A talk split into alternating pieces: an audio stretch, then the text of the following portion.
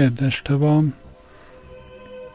Félretettem a, az adást, amit este akartam megcsinálni, mert felbosszantott Zsolt teszett össze a maszatolós adása az ő Istenéről, vagy, vagy miéről, és arra gondoltam, hogy elmondom én is a véleményemet erről, de már most szólok, hogy hitetlen vagyok, szkeptikus, és nem félek bánni vele, úgyhogy aki attól tart, hogy őt ez majd a hitében sérti, vagy, vagy bántja, az kapcsolja ki nyugodtan.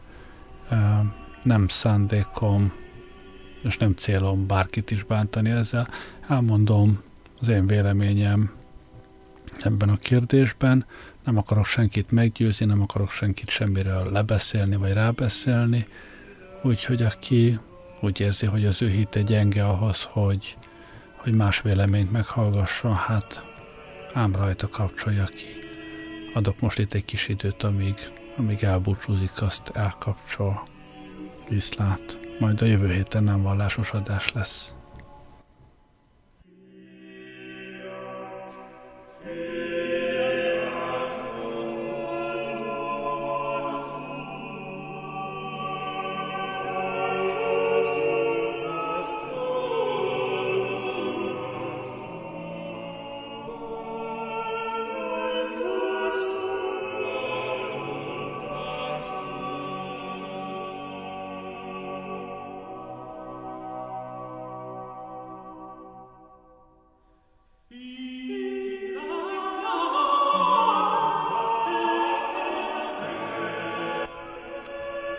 Szóval ez az adás az én hitetlenségemről fog szólni.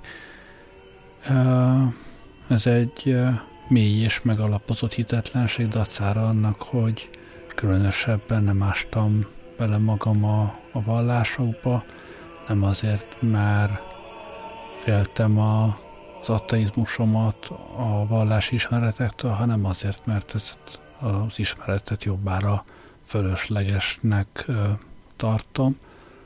De hát kezdjük, nem is tudom honnan, kezdjük talán, talán az egyházakkal, mert ezt, ezt tényleg gyorsan le lehet rendezni.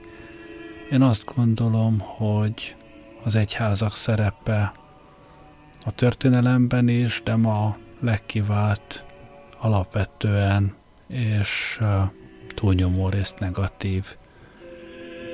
Valószínű, hogyha az egyházak nem gátolták volna a tudomány fejlődését, akkor, akkor ma több bolygón lennének már telepeink, megismertük volna a tengerek mélyét, és sokkal-sokkal-sokkal előrébb tartanánk az orvostudományban. Hát csak belegondolunk, hogy különféle vallási okokból tiltották a boncolást, hogy mi mindent próbáltak meg tenni az ellen, hogy az emberek tudományosan fejlődjenek, csak azért, hogy a, a dogmáikat életben tarthassák. Hát azt kell mondanunk, hogy a történelmi szerepük az legalábbis erőteljesen negatívban van hát az én megítélésem szerint mindenképp. Ha pedig a, a mai szerepüket nézzük meg a társadalomban, hát azt kell mondjam, hogy ha Magyarországot nézem, az egyházak túlnyomó része az valamelyes karitatív, illetve oktatási egészségügyi szolgáltatáson kívül, amit egyébként a, az államnak ugyanúgy kötelessége dolga lenne elvégezni, amellett a tevékenységük nagy részt abban merül ki, hogy igen-igen jelentős adópénzeket ö, tesznek magukévá, abban merül ki, hogy adómentesen végeznek ilyen-olyan tevékenységeket, és leginkább abban, hogy embereket megpróbálnak behálózni a saját, saját felekezetükbe. Nem, nem látom, hogy ebben hol van a nagy pozitívum, ami pozitív tevékenység itt előkerül, az mind olyan szociális, illetve oktatási tevékenység, amit az államnak kellene az én adóimból elvégeznie, teljesen fölöslegesebb bevallási elveket belekeverni. Ami meg szélesebb körben a, az egyháznak a világban való szerepét illeti, hát arra meg csak azt tudom mondani, hogy, hogy nézzünk egy pillanatra a szélsőségesekre, akik túlnyomó többségükben valami fajta vallási köntösben, valami fajta egyházi, egyházi sugalmazásra írtják egymást a világban, politikai nézeteket próbálnak meg egyházi köntösben eljátszani, megbolondítanak embereket, akik aztán nyakló nélkül gyilkolják egymást, mikroszkópikus vallásbeli különbségekre való hivatkozással, és hát nagyon nehezen tudnék pozitív momentumot előhúzni. Talán csak az, hogy, hogy féken tartanak jelentős tömegeket, akik az egyház csillapító hatása nélkül uh, lerombolnak a társadalom szerkezetét. Nagyon sok ember van, aki, aki csak a vallásos belenyugvás miatt nem. Hát ez hülyesség, nem. Ez se. Aki, aki a vallása miatt nem lesz forradalmár, az amúgy se lenne forradalmár, az találna másokat rá, hogy, hogy miért nem borítsa fel a társadalmat. Nem, nem találok pozitív, pozitív szerepet. Nyilván lehet ezzel vitatkozni. Én azt gondolom, hogy az egyházak egyházaknak talán sosem volt pozitív szerepe, és hogy most biztos nincs. Hát ebben elég biztos vagyok.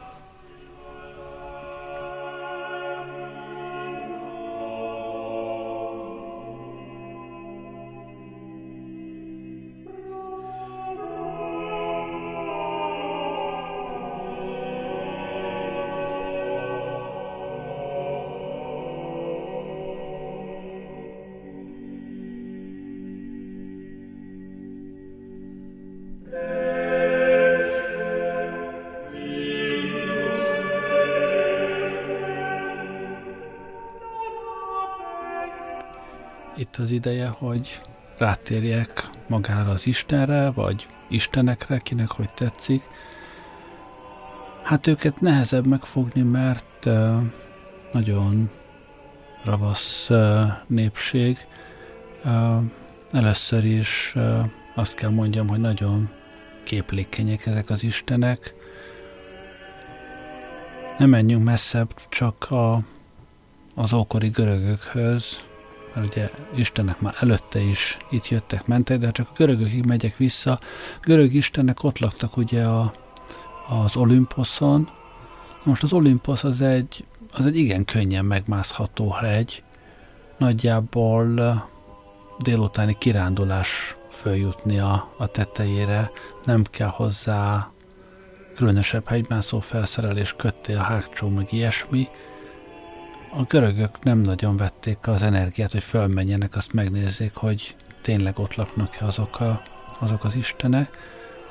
És hát ezzel visszajelve akkoriban az istenek még emberformájúak voltak, könnyen le lehetett őket a vázákon rajzolni, meg megszoborni, és aztán a zsidó-keresztény isten is jó sokáig a, a szakállas öreg ember formájában jött-ment közöttünk. Volt ugye ez a szégő csipkebokor sztori is, de, de hát uh, egészen a középkorig a, az Isten ábrázolás az meglehetősen egyöntető volt. Volt ez a szakállas öreg úristen, meg a, a galambos szentlélek, meg hozzá még ez, a, ez az általában meglehetősen szőke típusú, bár a közel-keletről származott uh, fiúisten, és hát uh, ez tartotta magát addig, ameddig csak tarthatta, de aztán előbb-utóbb az emberek már rájöttek, hogy hát ez, a, ez az ember alakú Isten, ez, ez nem tartható, és akkor próbálkoztak ilyen általánosabb jellegű Istent előhúzni, és hát azt hiszem a legegyszerűbb, hogyha ha megnézem a neten, hogy, hogy mik Isten tulajdonságai, és akkor ezt végignézhetjük, hogy milyen Isten is ez igazából, akiről beszélünk. Van itt egy, egy gyűjtemény, Na, az egyik az, az tök érdekes, ez, ez a, a zsidó Isten, Isten 13 tulajdonsága, gyorsan elsorolva, örökké való Isten, irgalmas, kegyelmes, türelmesen elnéző, nagy a kegyelemben, igazságban, megőrzi a kegyelmet ezredízig, megbocsátja a bűnt, elpártalást, vétket, de teljes fölmentést nem ad, megemlékszik az atyák bűneiről a fiakon és unokákon harmadíziglen és negyedíziglen. Ez Isten 13 tulajdonsága a zsidók szerint. És akkor nézzünk egy, egy másikat, egy, egy keresztény Istent, ez hát nem tudom, hogy most ez katolikus, vagy, vagy melyik keresztény, de minden esetre itt ez egy, ez egy keresztény Isten leírás. Lássuk, mit lehet róla tudni. Isten tulajdonságai, Isten örökké való, mindenható, mindenütt jelen való, mindent tudó, Isten mindenek fölött bölcs, mindenre elégséges, kegyelmes és könyörületes, jóságos és barátságos, türelmes és elnéző, igazlelkű és hűséges, igazságos, szent, és itt vége is. Hát ez egy meglehetősen pozitív összkép lenne, csak az a baj, hogy, hogy nagyon-nagyon ellentmondásos. Ami, ami sajnos az én felfogásomban hitelteleníti a sztorit.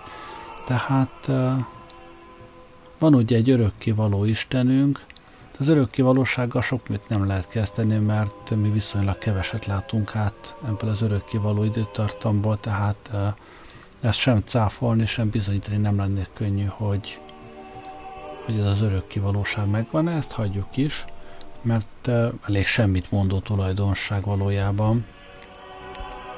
De itt van a következő, ez már sokkal izgalmasabb, ez a mindenhatóság.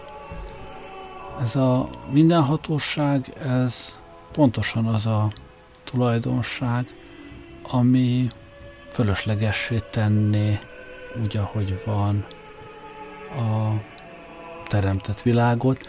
Egy olyan Isten, aki mindenható és mindent tudó, és a minden tudás itt ki is van szépen bontva. Minden tudó, ez azt jelenti, hogy Isten minden tudása határtalan, felüleli a tér és az idő teljességét, eget és földet, múltat, jelent és jövőt, a teremtettség legkisebb eseményét, stb. stb. stb. És azt mondja itt a, a szerző, két kérdés merül fel Isten előre tudásával kapcsolatban. Isten előre tudása eldönte előre eseményeket, vagy azok következését befolyásolhatja-e? A szabad döntése benne foglaltatnak Isten tervében, minden döntést előre ismer, de ez nem jelenti azt, hogy előre el is rendelte azokat. Másrészt, tudja-e Isten előre teremtménye szabad választását, ha nem állapítja azt meg előre? És a válasz a hitelmélet szerint Isten előre tudja a választásokat is. Ez innentől kezdve azt jelenti, hogy, hogy fölösleges végigjátszani a sztorit, neki a videótékájában ott van a befejezés is, a szabad akarat innentől kezdve értelmezhetetlen. Ez azt jelenti én nekem, hogy ha ez így ebben a formában megállna a helyét, hogy az egész univerzum egy, egy mechanikus gép, amiben, amelyikben nincs véletlen, amelyikben ben, minden előre meghatározott, és amelyiket tök felesleges végigjátszani, amiben a döntéseinknek nincs súlya, nincs szerepe, és egy ilyen világot valójában fölösleges végigjátszani, hát akkor el lehet tekerni gyors tekeréssel a végére, és azt lehet mondani, hogy oké, okay, jók jobbra, rosszabb balra, na de hol van itt akkor a jó meg a rossz? Tehát ebben a pillanatban az erkölcs úgy, ahogy van, értelmét veszíti, hiszen ez azt jelenti, hogy nem az nem jelent erőfeszítést erkölcsösnek jelent lenni, nem, nem számít az, hogy valaki jó vagy gonosz, hiszen mindenki Isten akaratából lett jó vagy gonosz. Egy ilyen világ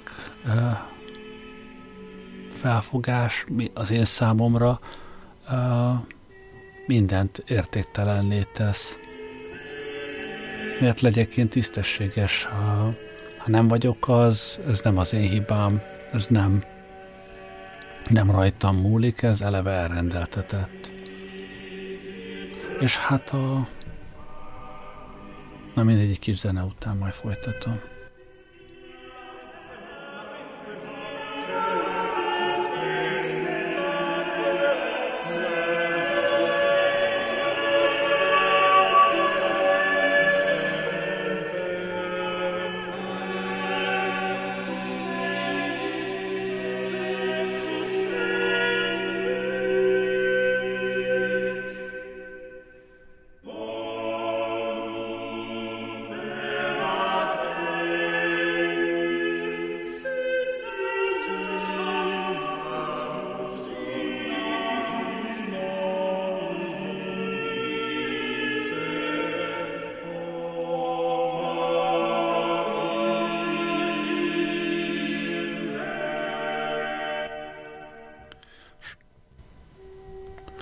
Ahogy itt néztem a zsidó, illetve keresztény Isten tulajdonságokat, hát ezek között jelentős szerepe volt ugye a, az ő jóságának, megbocsátóságának, mi szerint ő, ő mindent megbocsát, és uh, uh, hogy ő milyen kegyelmes és könyörületes, hát erre csak azt tudom mondani, hogy még szép, ha egyszer, ha egyszer uh, ő indította el ezt a ezt a mechanikus kereket, amelyik forog, forog minden előre, ismert minden választásunk előre meghatározott, hát nagy dolog, hogy megbocsátja ezeket a dolgokat, amiket ő előre tudott, hogy így fognak történni.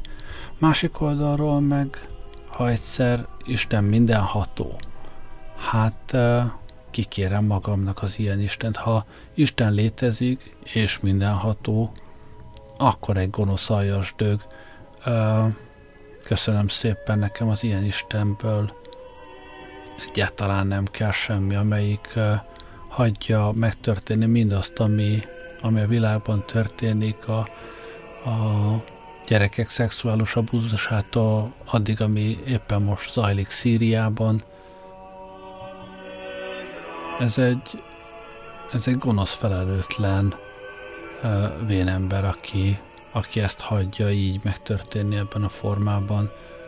Uh, mégis uh, miért kéne én nekem tisztelnem, imádnom, vagy bármilyen pozitív érzelemmel lennem egy olyan Isten irányában, aki, aki ezeket hagyja megtörténni, bár minden hatóságánál fogva nyilvánvalóan módjában állna ezeket nem engedni megtörténni. Szóval uh, Istennel alapvető problémám az, hogy a vallások által hirdetett tulajdonságai önellentmondásosa. Én nekem meg olyan alakú az agyam, hogy az önellentmondásokat uh, nem fogadják be. Én azt gondolom, hogy ha egy, ha egy rendszer önmagának ellentmond, akkor ott hiba van az alapfeltevésekben. És akkor mondhatjuk, hogy vagy nem mindenható, vagy nem, vagy nem megbocsájtó, vagy de elkezdhetünk a tulajdonságok közül kihúzgálni dolgokat addig, amíg valami konzisztens egészet kapnánk, de valójában ennek a legtisztább megoldása az, hogyha az alapkoncepciót gondoljuk meg, hogy létezik-e egyáltalán ez az entitás, ez a, ez a dolog, amiről itt beszélünk, és, és azt mondjuk, hogy nem. Hát hülyeség miért is létezne. Ha létezne, akkor akkor tele volna önellentmondással.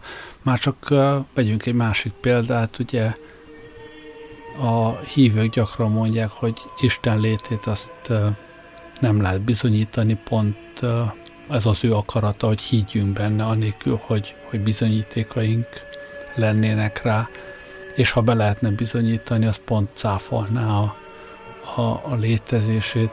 Hát én nekem ez a fából vaskarikának a, a ne továbbja, hogyha ha van, és azt akarja, hogy a, a, az emberek az ő akarata szerint éljenek, hát ez viszonylag egyszerű volna elérni, oda kéne állni eléjük, azt megmondani, hogy mi a pálya, ha meg szóval ez egy, ez egy fölösleges játszadozás lenne, hogy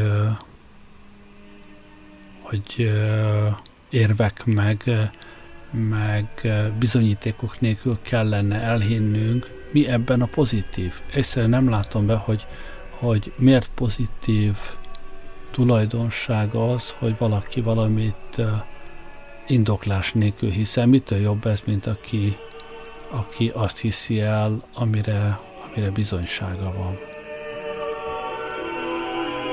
Azt hiszem Woody Allen egészen kiválóan foglalta össze ezt a részt egyetlen, egyetlen mondatban.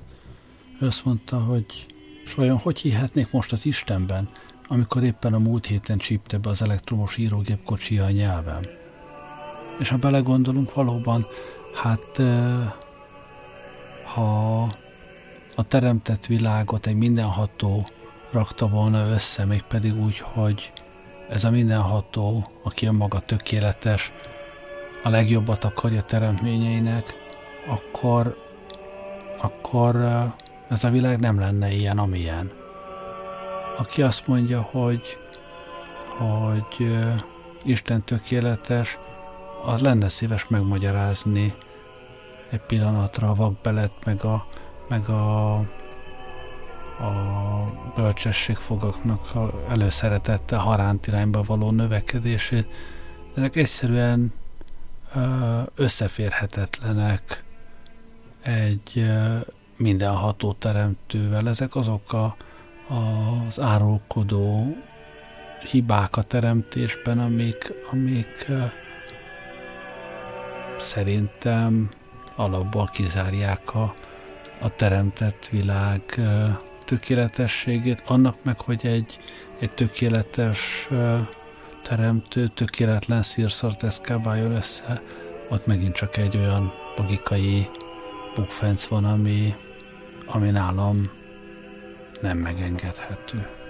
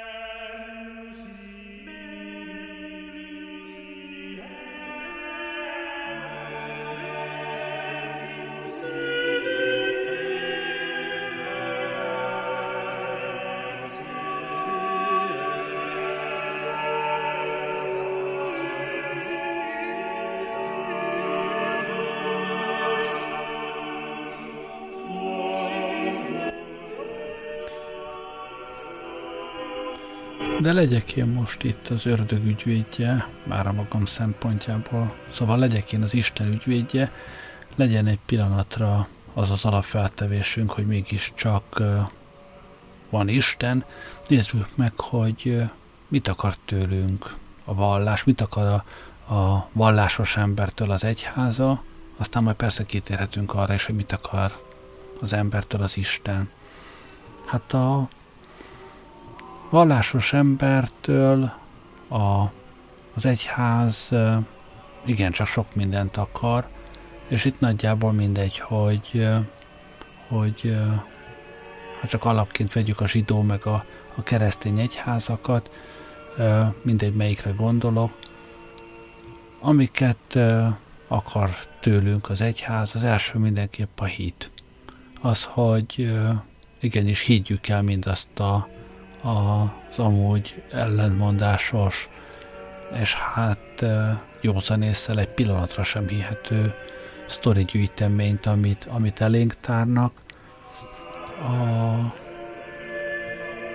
pártatlan szemlélőnek a Biblia vagy a Tórák lehet egy kedves olvasmány, egy science fiction, irodalmi értéke hát olyan, amilyen, történelmi hűséggel hát az meglehetősen kétes, de hogy, hogy hihető lenne, az, az nehezen mondható el, kezdve itt a tényleg a, a csodatételektől, meg a, a három személyű egyistentől, amit azért hát nehéz kimagyarázni, és aztán a keresztényeknél a szűznemzéssel, szeplőtelen fogantatással, feltámadással járó, járó sztorikkal, tehát ez alapvetően mind olyasmi, mintha direkt arra volna kitalálva, hogy, hogy ne legyen hihető,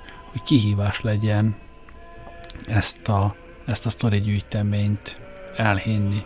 Ezzel együtt is az elsődleges, elsődleges elvárás a hit.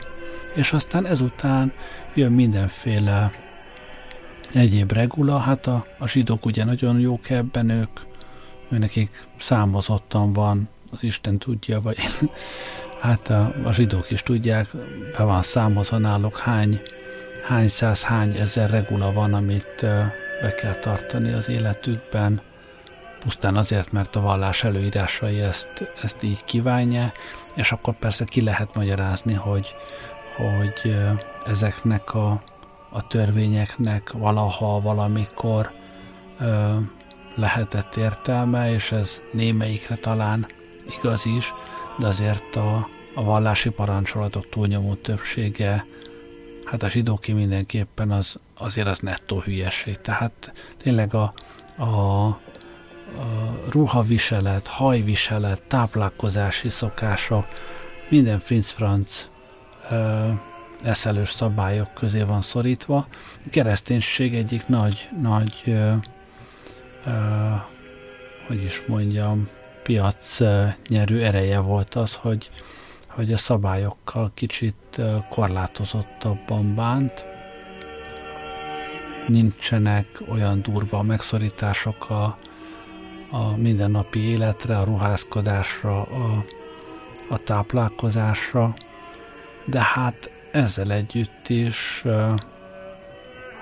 meglehetősen sok és meglehetősen felesleges megtűnő szabályozás van ebben, beleértve persze a rendszeres templomlátogatást és, és ehhez hasonló figurákat, és hát persze pénzt is akar az egyház, minden egyház azt akarja, hogy jelentős pénzekkel járuljunk hozzá az egyház működéséhez. De az egyházakról kár is ennél sokkal többet beszélünk inkább arról, hogy, hogy mit akar tőlünk az Isten. És ha az ember megnézi a, a mondjuk a tíz parancsolatot, ami, ami közös ebben a két nagy világvallásban, nem tudom, Muhammedánoknak mi ehhez a hozzáállása, de talán hasonló. Szóval a tíz parancsolat azon kívül, hogy persze felszólítő is a, az Isten tiszteletére, azon túl összefoglalható nagyjából abban, hogy viselkedjél jól, legyél normális az emberekkel, ne gyilkolásszad őket, ne, ne lopját tőlük, meg ehhez hasonló alapvető közösségi normákat szögez le. Ami ebben megfoghatatlan számomra, megint csak olyasmi, amire mondhatjuk azt, hogy az ókorban ennek volt értelme, hogy hát miért ne gyilkolja, miért ne gyilkolja, azért, mert az Isten ezt mondja, de manapság azért uh, nyugodtan mondhatjuk azt, hogy nincs igazából szükségünk egy, egy uh, amúgy ellentmondásokkal terhelt, uh, képzelt, nem is tudom, hogy mondjam, képzelt fensőbb lényre ahhoz, hogy ne feltétlenül öldököljük egymást.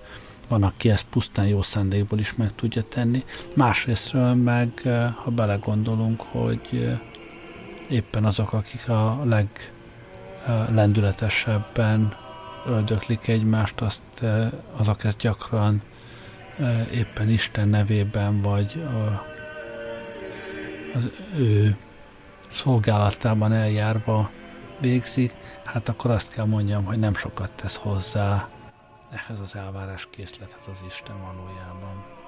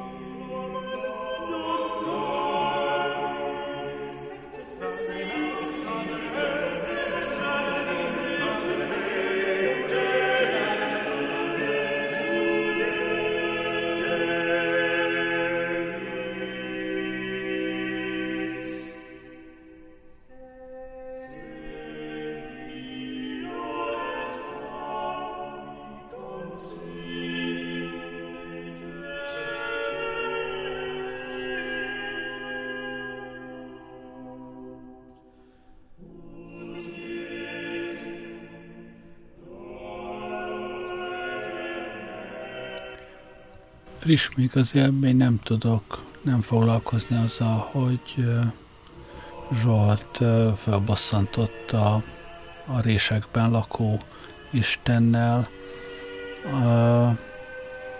Van ez a fajta vallási megközelítés, ami, amit neves teológusok már minimum száz éve próbálnak megkiirtani, ami arról szólna, hogy hát annyi minden van, amit a tudomány nem tud megmagyarázni, és ezekben keressük Isten művét.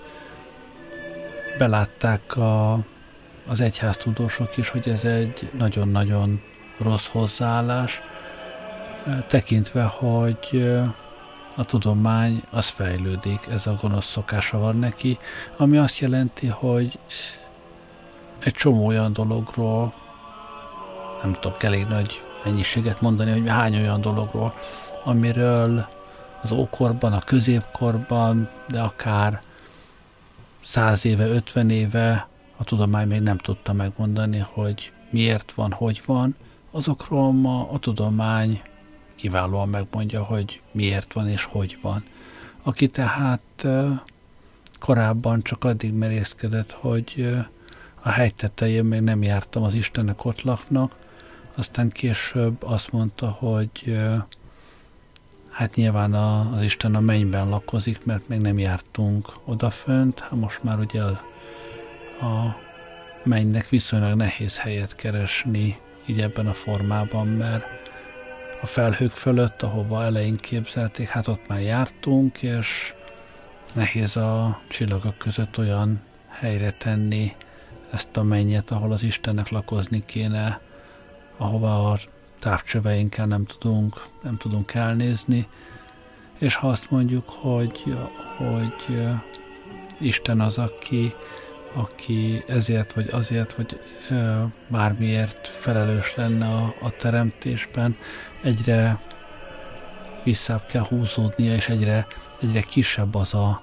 az a tér, amit a tudomány még, még nem tud meglehetősen nagy biztonsággal megmondani, hogy konkrétan hogyan történt, és, a, és fizikával, kémiával, biológiával megmagyarázni, hogy az, az miért nem isteni beavatkozás, hanem, hanem fizikai, biológiai, kémiai törvényszerűség, hogy, hogy ezek az események bekövetkezte.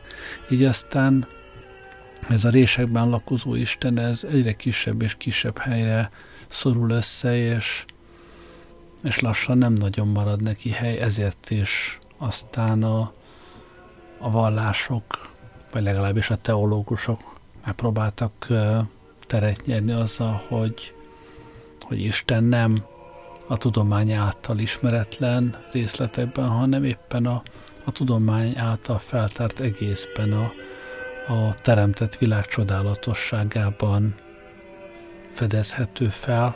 Ennek persze megint csak ellentmond az, hogy, hogy persze, persze csodálatos, hogy, a, hogy például az ember működni tud, meg hogy egy ennyire komplex és összetett rendszer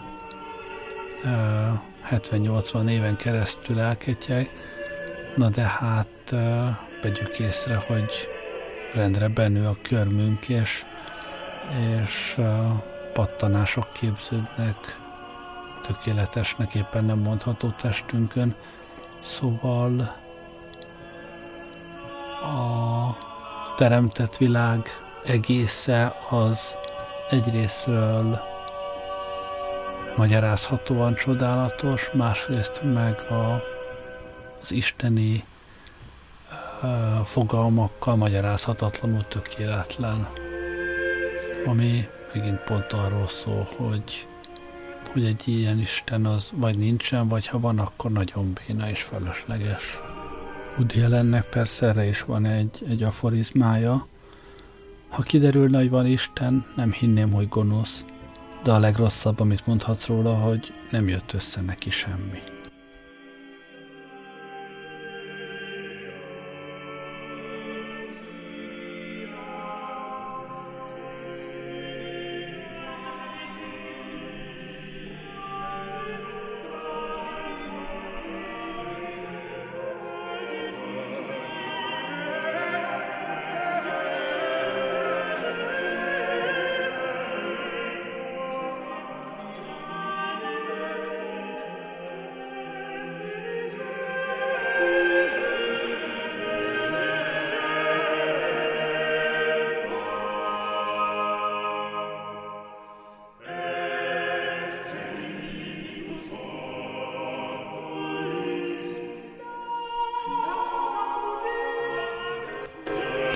Már eleget bosszantottam magam az egyházzal és a, az Istennel.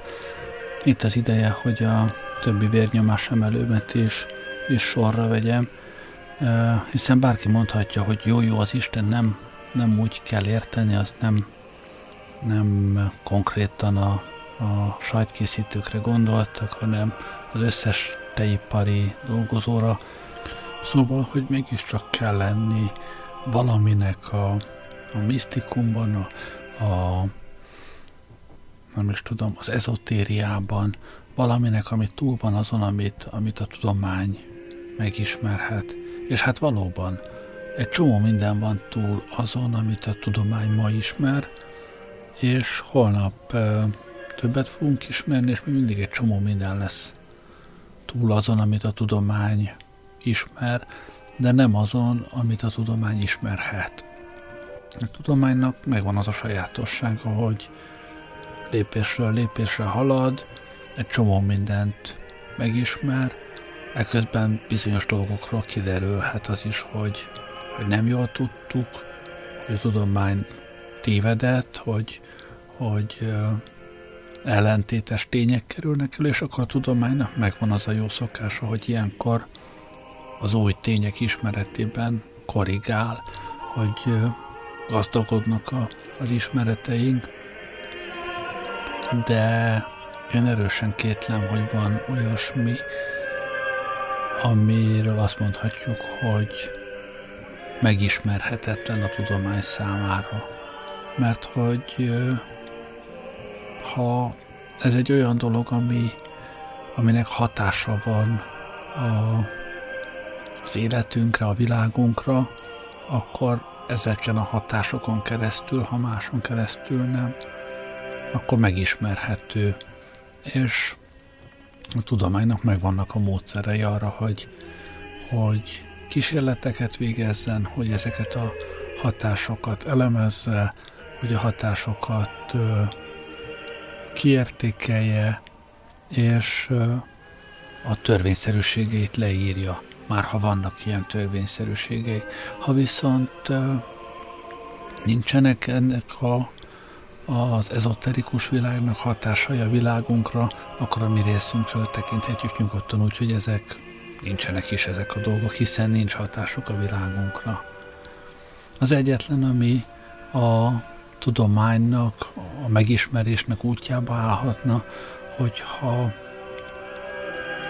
ha azt mondanánk, hogy van hatása, de nincsenek törvényszerűségek, amik ezt leírják ami azt jelenteni lényegében, hogy, hogy ezek a hatások, ezek, ezek hol ilyenek, hol olyanok, és a tudomány ugye korlátozott abban, hogy a tudomány azt tudja jól leírni, azt tudja megismerni, ami megismételhető, amiben szabályszerűségek vannak. Amiben nincsenek szabályszerűségek, az egyedi csodatételek, a, a, az egyedi esetek, azokkal a tudomány nem tud mit kezdeni, de leginkább azért, mert ezekre nem lehet alapozni, és hát innentől kezdve valóban csak azt mondhatom, hogy ennek alapján hittételeket lehet felállítani, de világmagyarázatot azt nem. És mondhatjuk azt, hogy láttam egy sántát, aki meggyógyult a lurdi víztől, vagy mondhatom azt, hogy gavonakörök keletkeztek a a földemen, vagy ehhez hasonló okosságokat, de ez a világomhoz nem tesz hozzá semmit, mert nem mondhatom azt, hogy imádkozzál szorgosan, és így áll urdi vizet, és meggyógyulsz a sántaságodból, mert ilyen szabályszerűség nincs. És nem mondhatom azt, hogy ilyen meg olyan hatások közepette gabona kör keletkezik. Mondhatom azt, hogy lefogytam, fogyóholdkor, azt meghíztam teli holdkor, de ennek a prediktív ereje azt kell mondjam, hogy meglehetősen kevés, főleg akkor, hogyha erre e, kettős vak kísérletet végezni. Tehát olyan emberek, akik nem tudják, hogy, hogy ezt az összefüggést vizsgáljuk, írkálnánk fel nap, mint nap a testsúlyukat, és utólag próbálnánk meg ezt összevetni a holdjárásával, hogy biztosak lehessünk abban, hogy nem az a, az előképzetük, hogy a holdjárásával összefügg az ő testsúlyú, nem az befolyásolta azt, hogy ők éppen mennyit ettek, vagy hogyan, hogyan fogytak, vagy hízta. Tehát a, a, az ilyen megismételhető és, és vizsgálható kísérletek azok, amik egy összefüggést bizonyítani tudna. És persze itt nem arról van szó, hogy ne hathatnak ki hát furcsa hipotézis, de hogy ne hathatnak ki a, a hold naphoz és földhöz viszonyított helyzet, ami a fogyóholdat, meg a teliholdat előidézi. De hogy ez a helyzet ne hathatna ki a testsúlyunkra, sőt, még azt sem mondom, hogy számít az, hogy milyen mechanizmuson keresztül hat ez rá.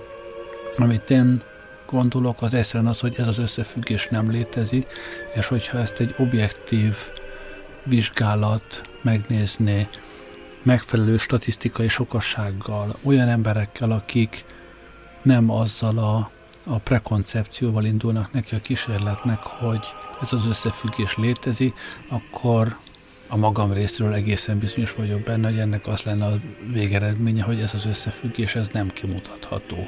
Ez egy ember esetében főleg, hogyha előre azt gondolja, hogy van ez az összefüggés, ez akár létezhet is, praktikusan és statisztikailag szignifikáns módon ennek a valószínűsége az én szememben nagyon-nagyon kicsi.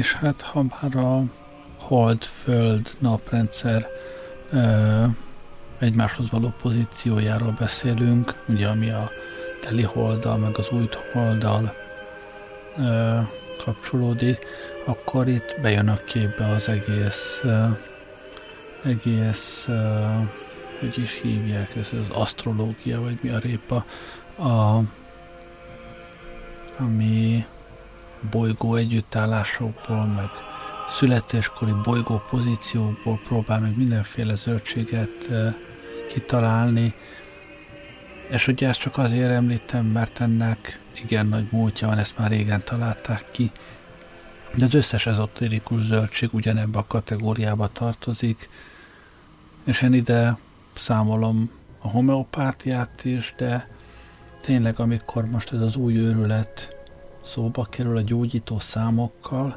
olvasok itt a vonatkozó honlapról, a számok, számsorok mögött belső rezgési forma van, ezért magát a gyógyulási folyamatot is ennek megfelelően lehet leírni. A helyesen kiválasztott számsor visszaállítja a szervezet normális állapotát.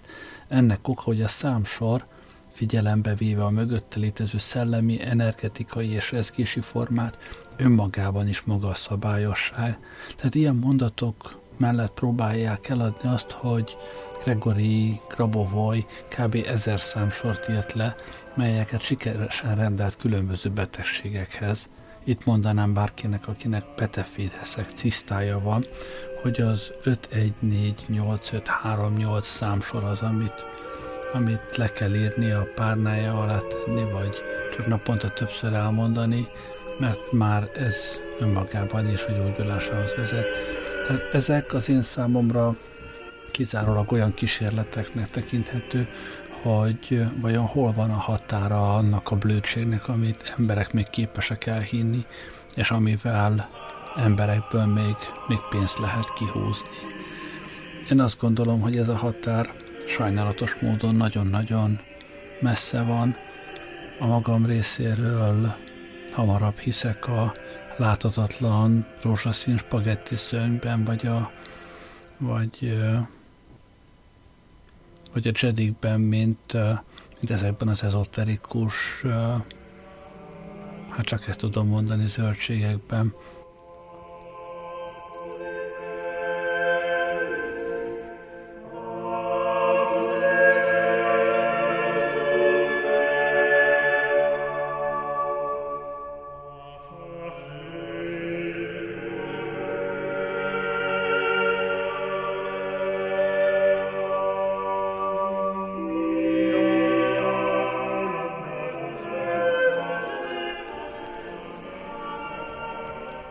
Visszakanyarodva a vallásokhoz, azt kell mondjam, hogy a túlvilágra vonatkozó ígéretek, bármely vallásból valók is, legyen az Nirvána, vagy Mennyország, vagy, vagy a Mohamedánok paradicsoma 70 szűzzel, szóval mindezek az ígéretek számomra elég nyilvánvalóan a, a szegényebb, elnyomottabb néprétegeknek a féken tartására vonatkozó hatalmi törekvések kiszolgálása lehetett csak.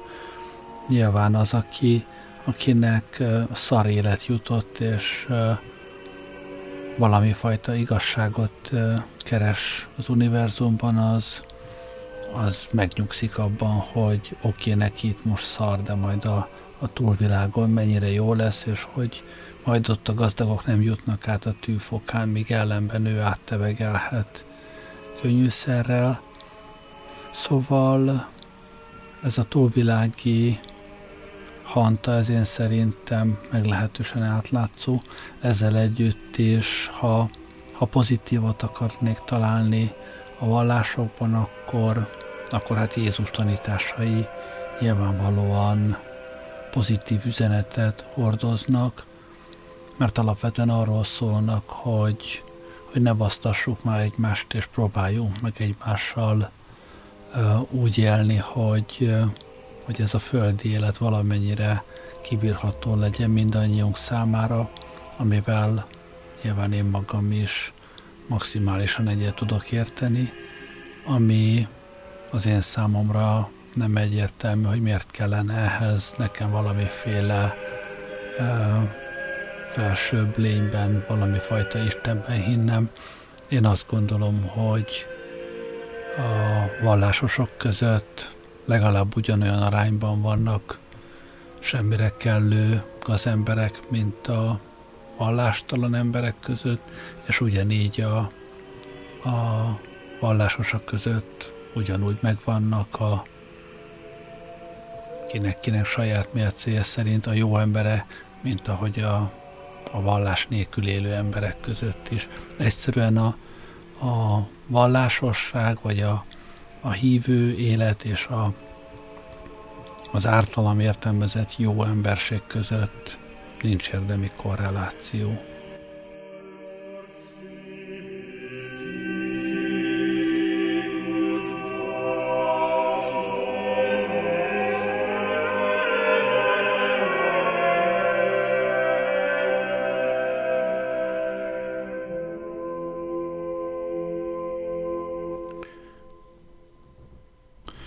Ja, és akinek eszébe jutna, hogy na de a vallás és a művészet, annak csak annyit mondanék, hogy a mostani adás alatt szóló zene az, az Gesualdo-tól van, aki ezt a kiváló egyházi művet szerezte, bár korábban megölte feleségét és annak szeretőjét, meg esetleg a gyereket is az asszonytól, mert nem volt benne biztos, hogy a gyerek az övé.